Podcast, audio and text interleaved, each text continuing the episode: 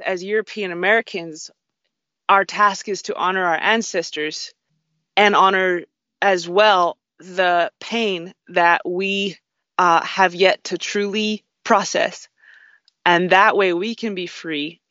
And that way we don't have to perpetuate that to other people.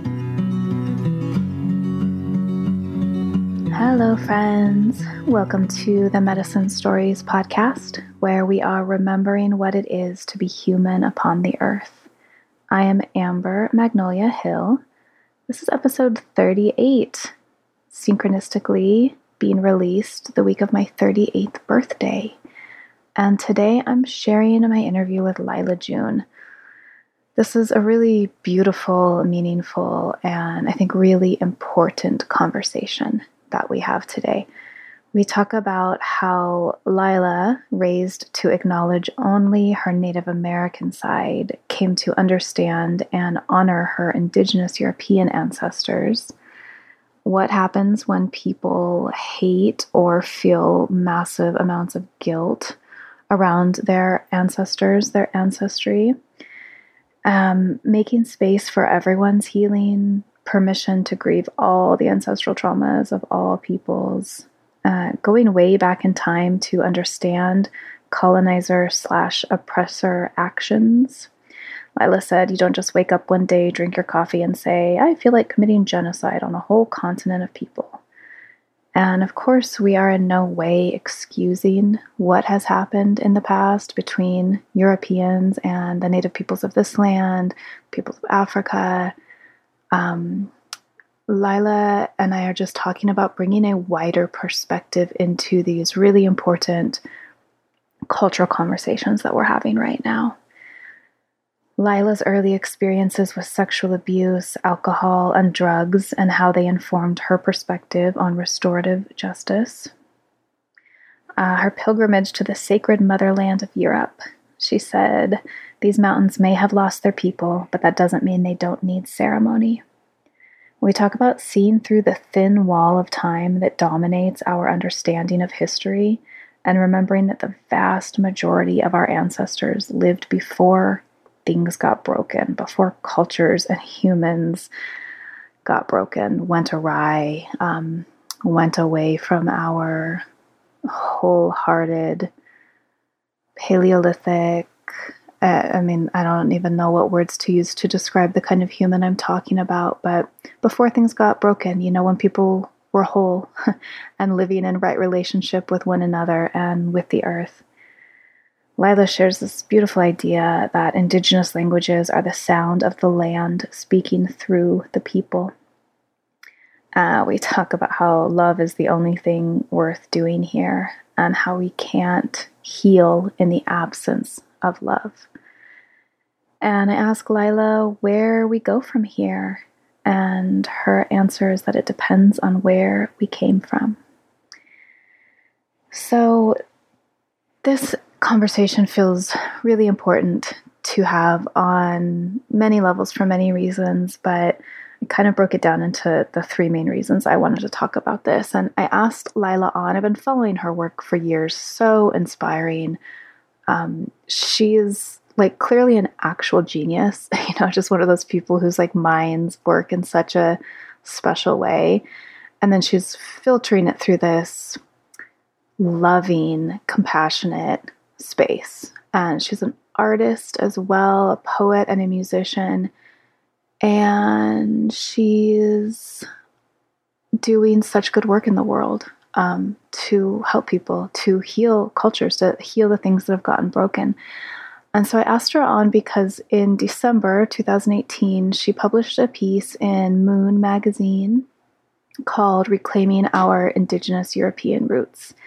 And I was really struck by what she had to say. And so, even though we talk about a lot of that in this interview, I cannot recommend enough that you read that piece. I'll put it, of course, in the show notes. You could also just Google Lyla June Moon Magazine.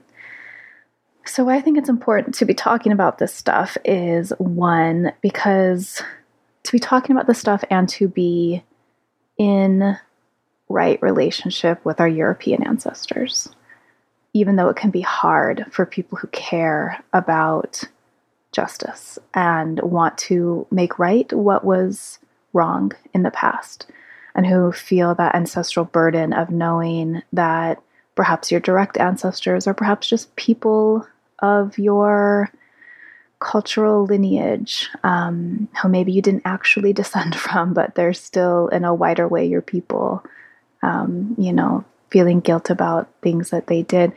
Okay, I'm losing my train of thought, but honoring our own ancestors keeps us from culturally appropriating other people's, right? This is really simple, and this is what I've been talking about in the herbal world for a long time that um, finding the medicine of your own people, working with the plants that are indigenous to the place that your ancestors were indigenous to.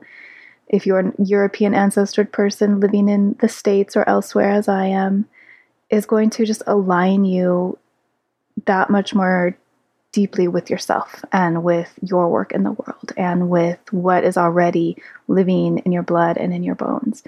And you're going to be less attracted to other people's medicine, to things that don't belong to you.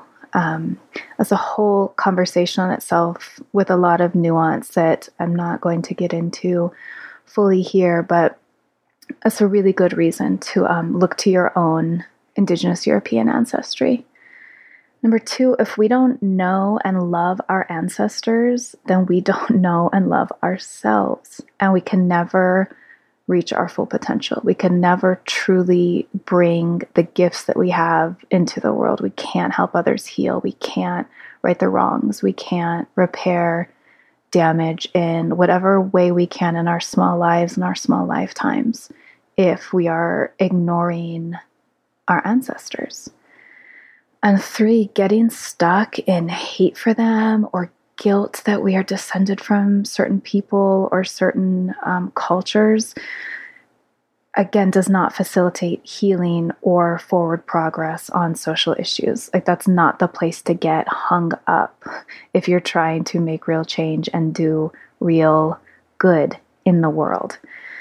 So, I also would like to say, as I have said before, that I cannot cover every aspect of every subject I talk about on this podcast. I can imagine, since this is a somewhat um, heated topic, that some people are going to write me and say, Why didn't you say this? You guys could have talked about that. You could have brought this into it. And for sure, like literally, there's infinite number of other things that we could bring into this conversation, but time is limited. Time is limited, mental capacities are limited, and this is the conversation we had. This is the intro that I have my 10 or 15 minutes time to record right now. So uh, please hold that in mind. And if you want to uh, get deeper into some of the things we talk about today, episode 27 of this podcast, Anti Racist Genealogical Research for Everyone, with Darla Antoine, is good and also episode 26 Ancestral Reverence as Devotion to the Earth with Daniel Foor. Um, you know, I specifically ask him what European ancestor people who who know bad things happened in their lineage, that their ancestors did some bad things to people, um, what they can do to bring healing and he brought in the perspective of going farther back in that lineage to the well ancestors, the old folks, the people who were embodied before things got broken, and working with them to bring healing forward through the lineage. And this is uh, that's Daniel's approach in general to ancestral healing, and you can find out more about that at ancestralmedicine.com uh. I don't know if you want, but I really like that perspective and think it's really valuable. Um, and Darla also in that episode 27 talks about ideas for um, cultural reparations, which I really loved. And then there's been other episodes where I've talked with people of European ancestry about reclaiming uh, their indigenous knowledge from their way back ancestors, like episode seven with Laura Valeda Vesta and nine with Ariella Daly come to mind. And I, I know there's been more. Um, that's just the first things that I'm thinking of right now. So, let me tell you about Lyla. Lyla June is a poet, musician, anthropologist, educator, public speaker, and community organizer of Dene, Cheyenne, and European lineages. Her dynamic, multi genre presentation style has invigorated and inspired audiences across the globe toward personal, collective, and ecological healing. She blends studies in human ecology at Stanford, graduate work in Indigenous pedagogy, and the traditional worldview she grew up with to inform her perspectives and solutions. Her personal goal is to grow closer to Creator by learning how to love deeper. Okay, you guys, you know, let me also put in here that if you are liking what we talk about in this episode, then two episodes from now with Atava Garcia Suzuki. I'm sorry, Atava, if that's not how it's pronounced. It's something close to that, and I'll know it for sure by the time that episode comes out. But I just interviewed her yesterday, and we talk about many, many, many of the same things. It's really beautiful, as is this interview. So let's hear it now. Lyla June. Hi, Lyla. Welcome to Medicine Stories. Thanks for having me. I appreciate it. Yeah, I'm very glad to have you. I was really struck by the piece that you published in Moon Magazine uh, last month called Honoring Our Indigenous, Reclaiming Our Indigenous European Roots. And what really struck me about it, so let me, if I may, explain a little bit mm-hmm. about um, like where I'm positioned in the world and, yeah, go for and, it. and what got me about this. So I'm an herbalist. I've been speaking, writing, talking about herbalism and ancestry and sort of the intersection of the two for years now. And what I've noticed, especially in this last year, in in these realms, in these spaces online, especially, is that there's some tension around who gets to claim their ancestors who can rightfully revere and honor and cultivate a relationship with their ancestors. And, um, mm-hmm. you know, mostly white people telling other European ancestred people that they are bad if they try to cultivate a relationship with the people they came from because of what some people who came from Europe to Turtle Island have done. Mm-hmm. And so I was so struck reading your reading your piece and your quote that our task is to honor our ancestors, even those who caved beneath the weight of systematic destruction and became conquerors themselves. And this whole story of you coming to understand yourself as a European ancestred person as well as a Native American ancestred person. So I would like mm-hmm. to ask you about that journey, how you came to call in this whole other almost half of yourself, how you grew up understanding yourself, and how you came to where you are now. Absolutely. So, first, I'll introduce myself um, in the customary fashion. Um,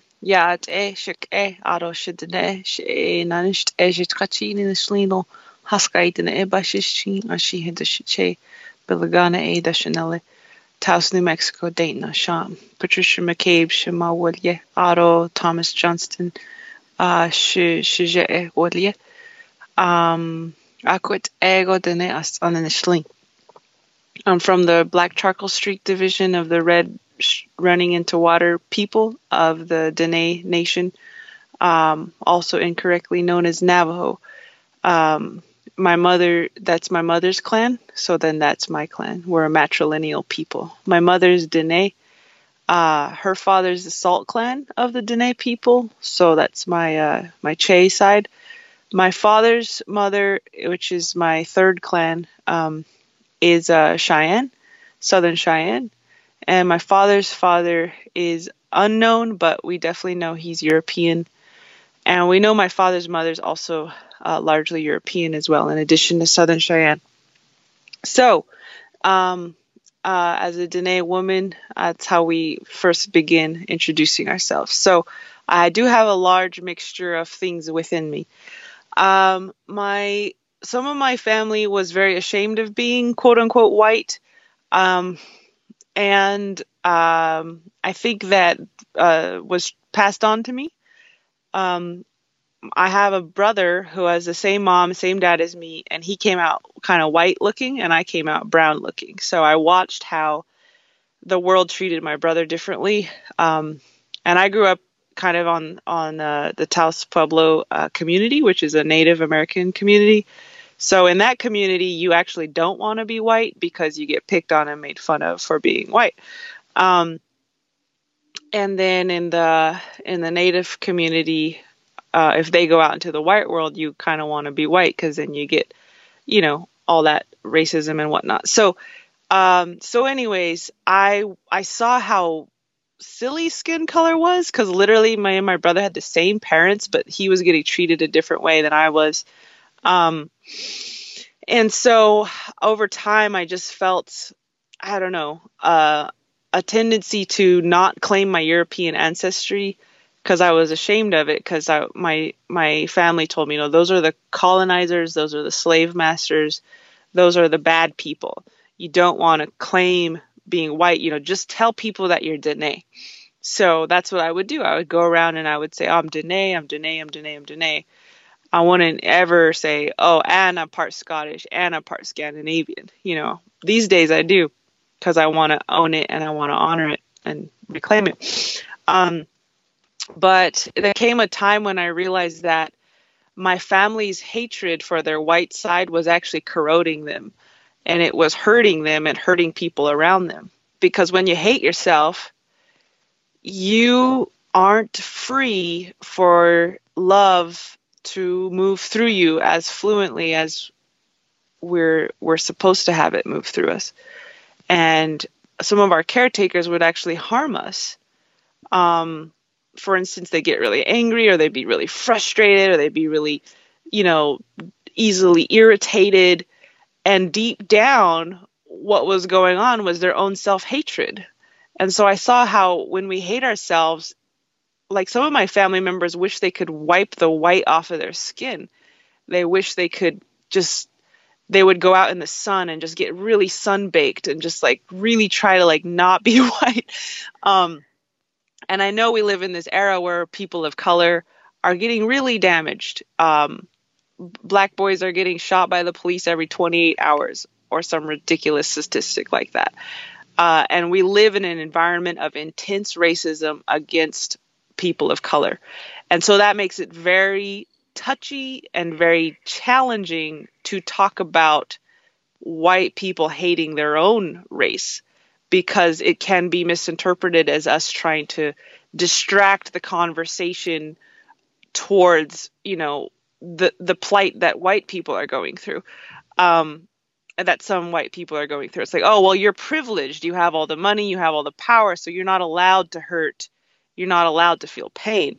Um, but you know nevertheless we're hurting and we're feeling pain. So how do we how do we make space for everyone's healing without making it seem like we're taking up too much space as european descendants which is often you know happens out there in the world. So you know people are very touchy about that as they probably have a right to be. But um that reminds me of Germany where you know the Nazis were very harsh to Jewish people. That's an understatement. You know they killed millions of them so then once Germany once World War II ended the Soviets moved in to Germany and systematically raped all the German women uh, it was a total crazy show. The the women with the Soviet occupation, German women were getting raped way way too often. Um, and so, but in the aftermath of World War II, the German women were not allowed to grieve that because they were quote unquote the bad guy, right?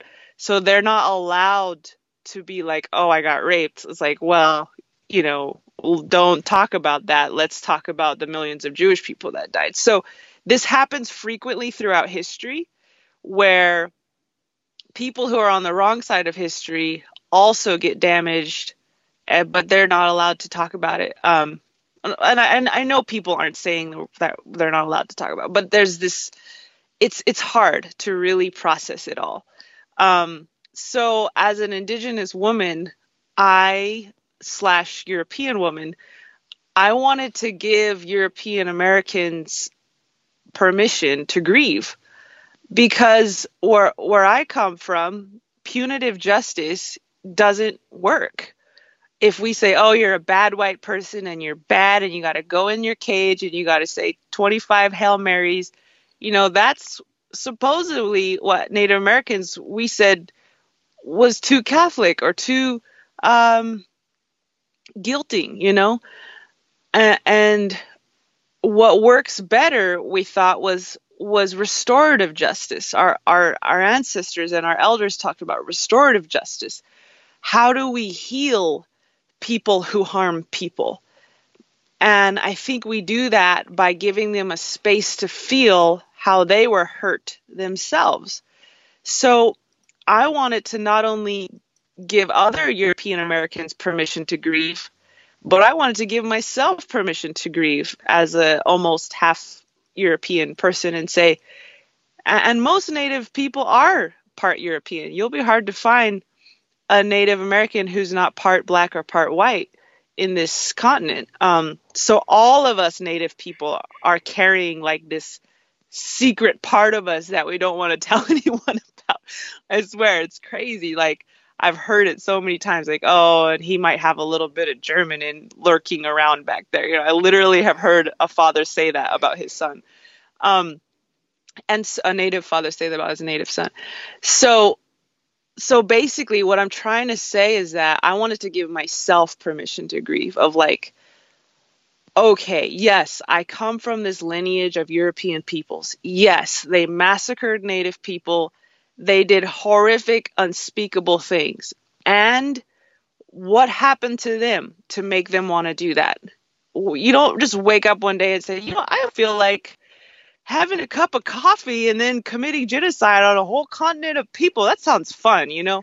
You don't just wake up one day and do that. Something has to happen to you in order for that to be normal for you or that to even be remotely desirable. Um, and so I really started researching.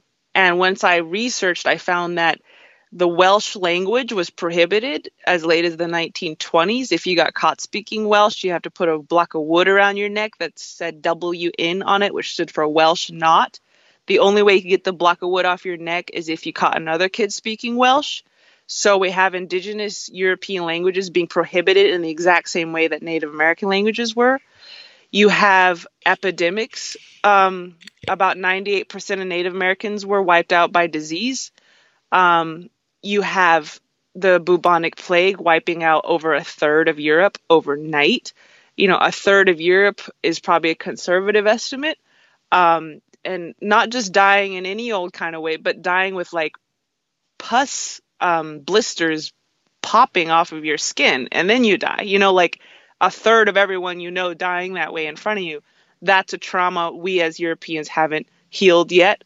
Um, you have the destruction of the earth in the same exact way. If I went to Devon, England, and all of the oak trees are completely gone because the British Army came and uh, turned it all to make their navy. They cut down all the oak forests, so there's like one little tiny oak grove that still stands. Um, and all of these oaks were what the quote unquote druidic uh, cultures would tend and take care of. So you have the destruction of the land in the same way, and most heartbreakingly, you have the destruction of the women in the same way. The American government would come into our native communities and rape our women one by one. Um, and they would hold them in at gunpoint to so that they couldn't do anything about it. You know, that's how they would kill the spirit of our women and our men at the same time is they would rape the women in front of the men. And um, then you have the witch burnings you know which is the same exact thing. You have women you know imagine getting your wife seeing your wife get burned alive seeing your daughter get burned alive seeing your sister get burned alive seeing your auntie get burned alive this is what european men sustained they sustained this kind of trauma um, so it's no wonder that European Americans have some issues. You know, they are carrying literally thousands of years of horrific trauma that they haven't even begun to deal with. Um, and that's not their fault. I mean, how can you deal with something that you don't even know how much of it you have to deal with? Um, and so I think that as as European Americans, our task is to honor our ancestors and honor as well the pain that we uh, have yet to truly process. And that way we can be free. And that way we don't have to perpetuate that to other people. Uh, that, you know, it's pretty classic. It's almost cliche by now, but hurt people hurt people. Um, so I don't want to blab too much. You probably have more questions, but that's just a small insight into what I could probably talk about for hours and hours of why I think it's incredibly important for us as European Americans to to grieve even when the world is telling us we're not allowed to because the world doesn't understand that they're actually hindering justice, they're hindering healing, and they're hindering change by disallowing us from grieving. And so, even if all your cool social justice friends and anti racist working friends are saying, you're white, get over it, uh, just push them aside in your mind and say, no, I have ancestors I need to connect with. I have ancestors I need to feel. I have pain that I need to grieve. And then once we grieve and and and feel that pain, we heal that pain because feeling is healing. And once we let go of that, or these kind of like the only way out is through, we have to feel what happened to our people, to our land, to our entire continent. I mean, it was bad. I mean, it was like horrific. Spain has over 20 periods of documented bloodshed. You know, no wonder Juan de Oñate came over to Acoma Pueblo in New Mexico and cut off the foot of every man in the Pueblo because he's coming out of that country. You know, 20 periods of documented bloodshed, war, you know, I'm talking full out war for thousands of years. That's where we're coming from. So we must heal that and, and give ourselves permission to feel that and let give ourselves permission to let creator love us and hold us because restorative justice and giving space for the quote unquote bad guy to heal is the only way that it's ever made change what you're saying about healing, I think, is so apt. And you write in that piece that if we do not wholly love our ancestors, then we do not truly know who they are. And I would add, if we do not know who they are, then we don't know who we are. And if we hate them, then we hate ourselves. And so, in this cultural moment that we're in right now, where people are waking up, it's so important to focus on that healing piece. It is. I mean, it's only everything. Yeah. healing, and I should say that a lot of what I talk about restorative justice is inspired by my own personal experience. Um, I I grew up uh, in a home full of drugs and alcohol, which is very common for Native people because they they imported alcohol into our communities to to destroy us. So um, I started drinking when I was 12 years old. Um, I started doing drugs when I was 11. I did everything. You know, I did cocaine, I did meth, I did heroin, I did ecstasy. Um, later on, I became a drug dealer, just like some of my family members were. You know, some of my family members, that's how they paid the rent, was they sold drugs, right? So I grew up in a tiny little poverty-stricken town in northern New Mexico. You know, that's where I grew up, uh, and that's was my upbringing. And there was also some uh, other types of abuse growing up. I experienced a lot of sexual abuse, and I mean a lot. Um, rape was so frequent that it was, I didn't even know it was rape. I thought that's just how life was. Um, rape was normalized on the movies when I was growing up, so I was like, oh, okay, well, this is what sex is, right? But no, actually, it was rape because I never really wanted to do any of it. It was all have to, not want to. So, anyways, it all culminated when I broke my hip and my spine when I was studying abroad in Chile uh, when I was 20 years old.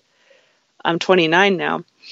And um, I was at Stanford University. Don't ask me how I got there. Um, with all the drugs and everything. But somehow I ended up there and I broke my hip and my spine in the earthquake um, in Chile. And that's when I hit rock bottom because I started drinking even more, chain smoking. Uh, ecstasy was sort of my drug of choice. I would pop ecstasy pills like every week, all the time. And I was a drug dealer and I was also addicted to shoplifting. So I was like, you know, your classic criminal, like, which is what the world always told my people, like, you guys are criminals, you're nothing. So I was, I, I lived out that label. And I got down on my knees one day and I said, Creator, can you get me sober? I, I can't handle this anymore. I think I might die if I don't get sober. And what Creator did for me was so beautiful. I mean, talk about restorative justice. Creator sent all these people to me that taught me all these things. One of the things they taught me was it doesn't matter what happened to your body, Lyla, you're always going to be sacred. And they taught me the rape wasn't your fault. Well, first of all, you know, that was rape. That was a big eye opener. It was like, oh, that's rape. And number two, you know, it wasn't your fault, you know. And they said, number three, if you want to help people, if you want to be my warrior, if you want to be a warrior for creator, you got to put down the drugs. You got to put down the alcohol. So finally, at age 23, I quit for good and I've been completely sober for six years. But that kind of grace that came into my life really proved to me what what unconditional love for a criminal can look like. It can look so beautiful, you know. It can be so precious to tell someone cuz God didn't say like, "Oh, you're doing drugs, you bad girl, you're going to go to jail," you know. Instead, she said, I'm sorry you were surrounded by drugs when you were a little girl. I'm sorry you were raped since you were a little girl. I'm sorry that you've experienced these things. And so similarly, what I would like to do for European the European side of me is I would like to say, sorry all your women were burned alive. Sorry that your land was destroyed by the Romans. I'm sorry that the church created uh, patriarchy in your community. I'm sorry that your women were drowned alive.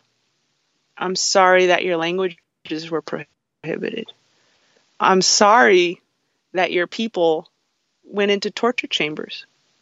I'm sorry your people were publicly disemboweled while they were still alive. You know, I'm sorry your storytellers, the bards of Scotland, I'm sorry they were buried face down so that their stories would die with them. I'm sorry the British Army did that to them. You know, that's what I would say to the guy wearing the Make America Great Again hat, you know, if I could. As I would say, I'm sorry that happened to your ancestors. Mm-hmm.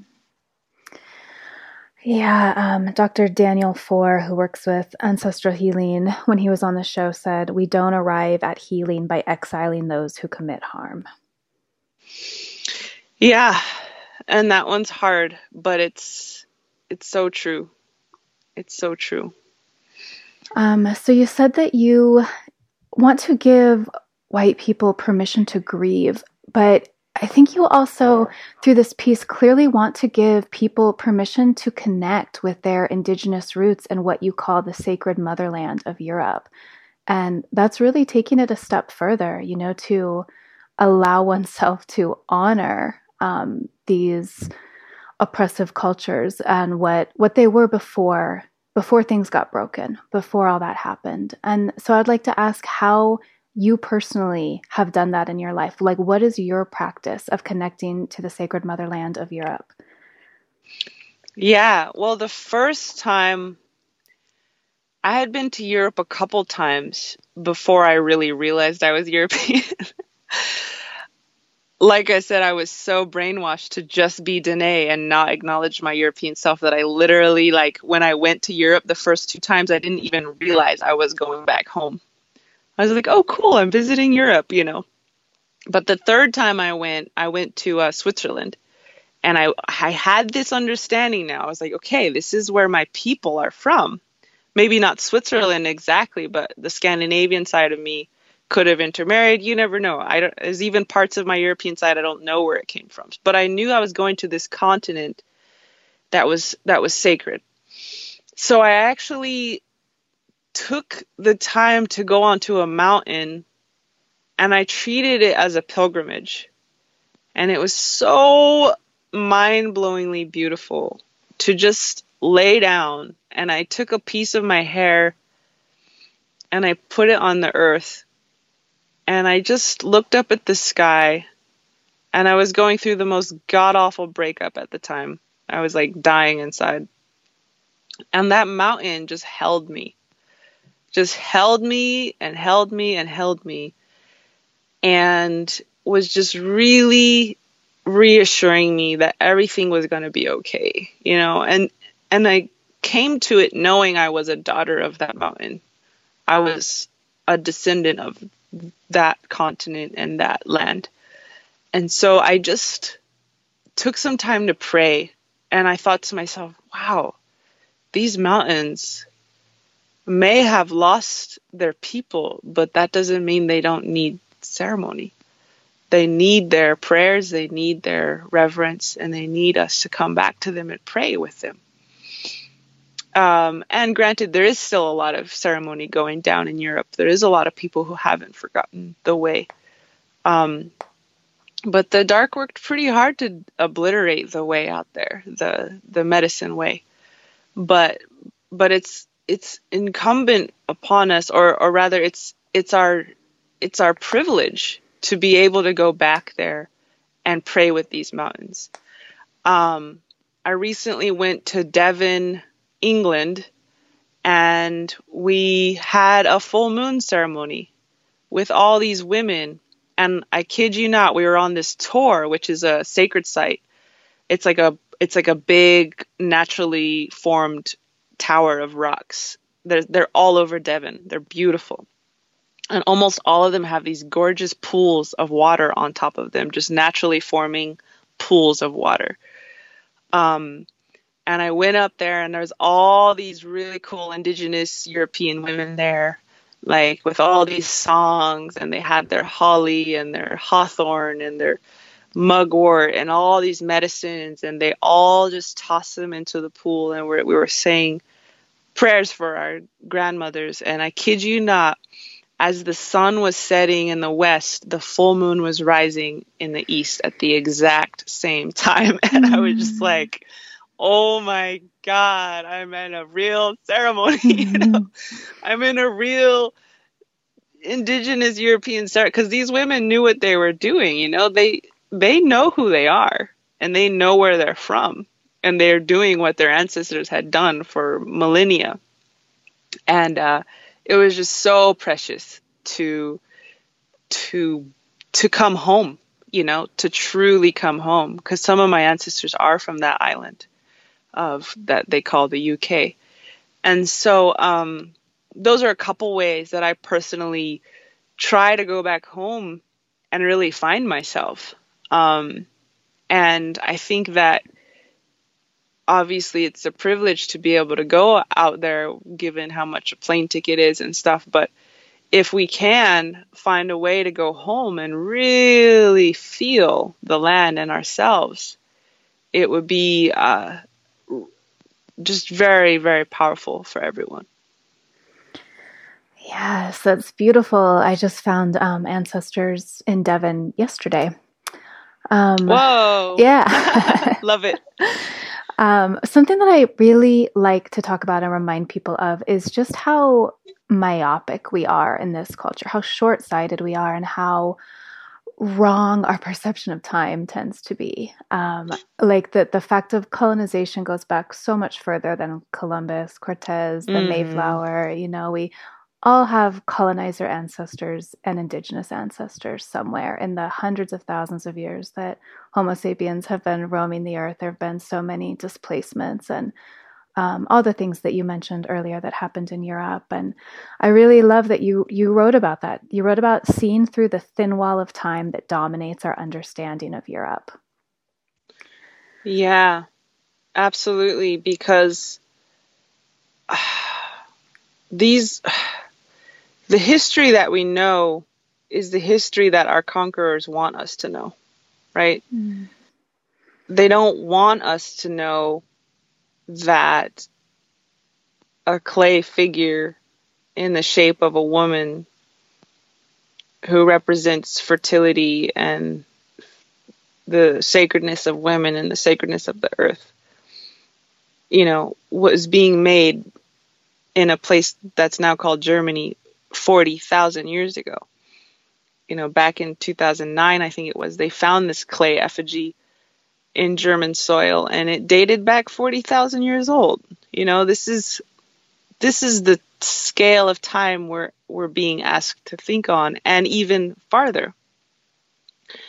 We in our heads kind of go back about 2000 years and then we just kind of stop looking most of us. Mm-hmm. There's some you know archaeologists and historians that go way way further, but a lot of us that's what we're trained to think about is oh yeah, there's um there's a how would you call it? Um, Jesus is born, and then anything before that we'll just not pay too much attention to. But 2,000 years is a blink of an eye.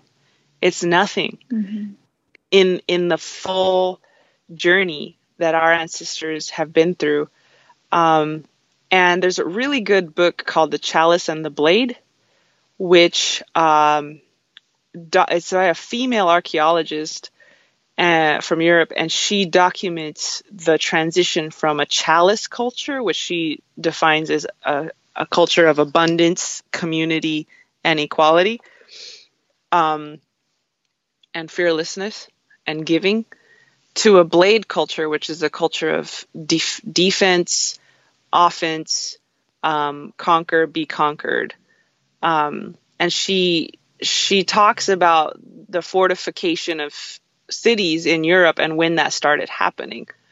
Um, and she talks about various uh, effigies depicting the feminine um, in Europe. And she really uh, implores us to go deeper than what we normally think of. Um, and one thing I learned recently is that Europe itself is probably we should probably come up with a new word for Europe because Europe comes from Europa, who was a mythical character in Greek mythology. And she was, if I remember correctly, basically like a she was collateral in a war between two male gods or two male figures one of which I think was a god. So she was basically like what they were betting on. um, and so you basically have the land being called a woman that's just an object to be, you know, thrown around by two men. Um, and so Europa, not only is that story itself problematic, but also it's very Greco centric which also bleeds into Roman centricism. And just like, you know, you, you're in America, we talk about Eurocentrism, and we're like, why are these people being so Eurocentric? This is indigenous land. This is this is native land. You know, similarly, someone in Hungary could say, why are they being so Greco-Roman centric by naming my land Magyarország, you know, that, which means the people's land. That's the real word for Hungary why are they naming this Europe? You know, Greece and Rome are way over there. Like they have nothing to do with my land. They're the ones who came and conquered my land. You know, um, why are we naming Europe in this fashion? Um, so that's kind of a tangent, but I think it's it's related because it it still locks us into that Aristotle, you know, kind of phase of Europe where we're just obsessed with that, like you said, myopic a little bit, and not looking deeper into the vast, wonderful, beautiful, diverse world of Indigenous Europe. Before Napoleon, before King Louis, before um, the English crown and the British crown, you know, before all the things that we think of as European history, there was a lot going on, and there's still a lot more going on than that in Europe today. Yeah, it's hard to overstate just how many ancestors we each have. And I think people often forget as well that humans were hunter gatherers for 99% of our history as a species. Uh, you know, agriculture is about 10,000 years old. Most of our people were hunter gatherers. Most of our people were living in the old ways. Um, it's so recent. And so when I see people get really hung up on what this or that ancestor did, or this or that lineage, or an entire culture that they have somewhere in their background, um, I just like to remind them to expand their scope and you know to do that as well as working on healing and calling in and cultivating a loving reverential relationship with with those ancestors um, you know you said on another podcast once you spoke about oppressed people becoming oppressors themselves which is what we've sort of talked about and it scares me because i feel like i'm seeing that in some people today um, the people who aren't calling those ancestors and aren't honoring their ancestors and the ancestors of others, um, becoming oppressors themselves by acting out all the hurt and the pain of those generations. And I also heard you say that colonized people and colonizers is not who we really are, and we don't have to live this way anymore. And I thought that was beautiful and wanted to ask you where we go from here. Where where do we go from here? Right. Well, it's a it, it depends on where you're coming from right? Where you go i think depends on where you or what your role is in this huge beautiful chaotic orchestra of you know 2019 um, or whatever that whatever that is or whatever gregorian name we've come up for it. But um, you know okay if you're if you're african american you know your role is going to be different than if you're part African American and part Native American. You know, there's a slightly different role. Your role is going to be different if you're an indigenous kid from, you know, the Yurok reservation in California than if you're uh, just you living in New York City and you're all your grandparents are Italian. You know, where we come from defines our role and where we are defines our role. A European or a Italian person in New York City has a different role than an Italian person in Italy, right? Um, but let me sum it up with this this story that my elder taught me, which sort of is the is the philosophy that I kind of subscribe to.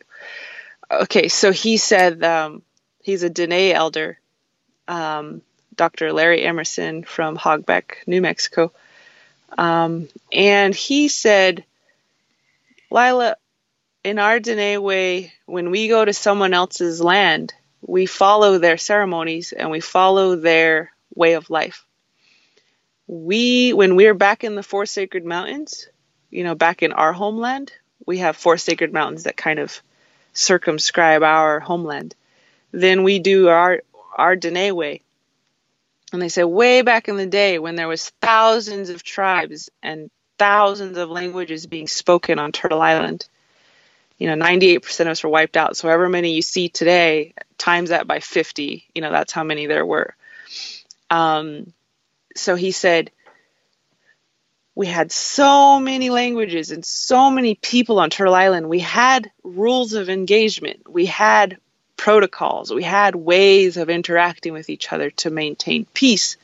And one of those ways was if you go to another person's homeland, you follow their ceremony, you follow their way. And when they come to Dinebakea, Dinétah, you know, they're going to follow our way. They're going to, we're going to teach them about the mountains and what the names are for the mountains and how to walk in respect for the mountains.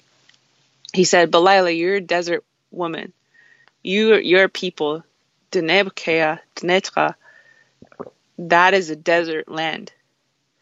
If you go up to what's now called Washington State and you run into those salmon people, you don't know the first thing about salmon. You're not a salmon woman. Those ladies are salmon ladies. They know about the salmon. So when you talk to them, try and learn their language because their language, he said, our indigenous languages are the sound of that place speaking through us. So, Danet, Diné bizaad is the sound of the desert speaking through us. Otto, you go to Washington State and you have, uh, or, or, or Victoria Island, and you hear Sliammon language. That's the sound of Victoria Island speaking through humanity. So learn that language.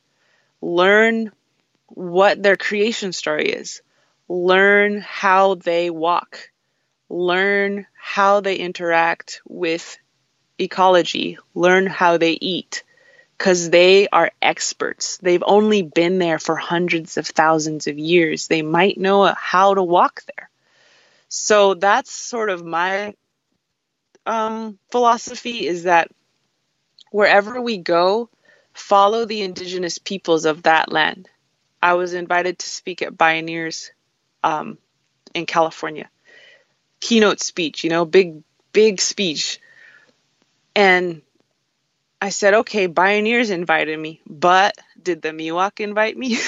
you know, did the Miwok women invite me? so I went to the Miwok women. I said, hey, you know, they wanted me to give this big speech. What do you want me to say? And they said, or may may I speak? You know, may I speak on your homeland? And if so, what should I say? And they gave me all these ideas. I said, well, why don't you guys say it? you know, so I brought them on stage with me and they said their piece and then I spoke about what I wanted to talk about. And so wherever we go, honor the original peoples of that land. I went to South Africa 2 months ago and there was a lot of us there from indigenous women from all over the world. There was indigenous women from uh, Mexico, indigenous women from Australia, indigenous women from Europe, indigenous women from Dene, and there was a woman there of African descent, and her people had been there for a long time, you know. And so everything we did, I asked her, "What do what do we do here? Is it okay if I offer some cornmeal here, or is that not appropriate? Is it okay if I sing this song here? Would you give me that permission?" And of course, when we ask permission, we usually get a yes, because we're it's not that we can't do these things it's just to, polite to ask first and she said yes daughter that would be good do that here so i would and when i go to devon england i was just quiet when i was at that full moon ceremony because like i do not know this i do not know the stories of this land even though i have ancestors from here i don't know what these women are doing i'm just gonna like sit where they're sitting and do what they're doing and, and listen observe because they have knowledge of the hawthorn. They have knowledge of the apple tree. They have knowledge of the yew tree. They have knowledge of the ash tree. They're so smart about these trees here in England, quote unquote England, that I need to listen. And so that is what I would say we should do from here. Wherever you are, do your best to honor and uplift the indigenous peoples of that land and listen to them because they have things that Western science can't even get close to yet. Thank you for that, Lyla. And thank you for your constant focus on love. I find that um, it can almost be hard to talk about. Sometimes people, you know, want to, you know, make fun of the concept of love or um, belittle it in some way. And after my mother died in a car accident three years ago, I was so suffused with her love and really feel that I've just carried it like in every cell of my body ever since. And mm. even, you know, my website is mythicmedicine.love. I was like, this is the only dot that's right for what I'm trying to do in the world now. And mm-hmm. I really appreciate how unabashedly you bring that word, that concept, that feeling into the work that you do in the world. And so I want to thank you for that and um, thank you for everything that you do. You are so welcome. One time, an elder told me, only love is real. And um, I don't know. I just didn't like. Uh, I didn't like the the bitter way. Uh, no judgment for those of us who take that way, but I just don't like to go that way. Um, I was raised to be a militant, you know, uh, sort of in the AIM movement type of deal, um, American Indian movement. There was guns all in my house all the time. Um, I had to ask some of my relatives, please don't bring your guns to Standing Rock. It's not that kind of deal. So I, I think that's another reason why I'm really into love and really into nonviolence and really into peace is because I was raised around aggression. And you might even say not warranted aggression, but like again, like having an understanding of where that comes from in native people or in any people. Um, having a restorative justice lens on that, but but I really felt how it feels to be a child among all that, and I just knew from the beginning that's not the way I wanted to take. So I'm I'm I'm only here for love, no matter how many people laugh at me, and I will never deviate from love, not to please the whole world, because love is love is the only thing worth doing here. Not that I'm perfect; I slip all the time, but that's that's my ideal. Right. And I and I don't mean to be like lo- it's all love and light um, because it's not. And I actually hate that phrase. Um, and I don't mean to gloss over, you know, the real oppression and the real pain. But if we are not bringing love into what we're doing, then then what's the point? Yeah, I'm right there with you. And I also know how hard it is to remember that. So I really forgive brothers and sisters out there who who forget that. It's easy to forget out here. I just had that conversation with a friend before we had this call, but but thank you for the love you do and thanks for having me on the podcast and my prayer is that hopefully it will help even one person and um and and speaking of love just to love ourselves i think that's the most revolutionary thing we can do right now and the most effective thing we can do right now is love ourselves fully, no matter what's been done to us or what we've done to others, to fall back in love because every day is a clean slate and every day is a new day to love yourself. So thank you. Mm, hell yeah. Thank you, Lyla. Mm-hmm. Thank you for taking these medicine stories in. I hope they inspire you to keep walking the mythic path of your own unfolding self. I love sharing information and will always put any relevant links in the show notes. You can find my blog, handmade herbal medicines, past podcast episodes, and a lot more at mythicmedicine.love. While you're there, I invite you to click the purple banner across the top of the page to take my quiz Which healing herb is your plant familiar? It's a fun and light-hearted quiz, but the results are really in depth and designed to bring you into closer alignment with the medicine that you're in need of. If you love the show, please consider supporting my work at patreon.com slash medicine stories. There's some killer rewards there, um, exclusive content, access to online courses, free, beautiful, downloadable ebooks, coupon codes, giveaways, and just amazing gifts provided by past guests of the podcast. All of that stuff is at the $2 a month level. Um, for a little more, you can access my herbal ebook or my small online course. And that's all there as a thank you, a huge thank you from me and from my guests for listening, for supporting this work. I love figuring out what I can give to people on Patreon. It's so fun. And I love that Patreon makes it that you can um, contribute for such a small amount a month. I'm a crazy, busy, and overwhelmed mom, and adding this project into my life has been a questionable move for sure. But I love doing it, and I love the feedback that I get from you all. And I just pray that the Patreon continues to allow me the financial wiggle room to keep on doing it while giving back to everyone who's listening. Um, if you're unable to do that, or if you'd like to support further, I would love it if you would subscribe on iTunes or wherever you get your podcasts. And if you would review the podcast on iTunes too, really helps get it into other ears. And it means so much to me when I read those reviews. It's um like the highlight of my week when I check them and see new ones. And people are amazing. You guys are wonderful. Thank you so much.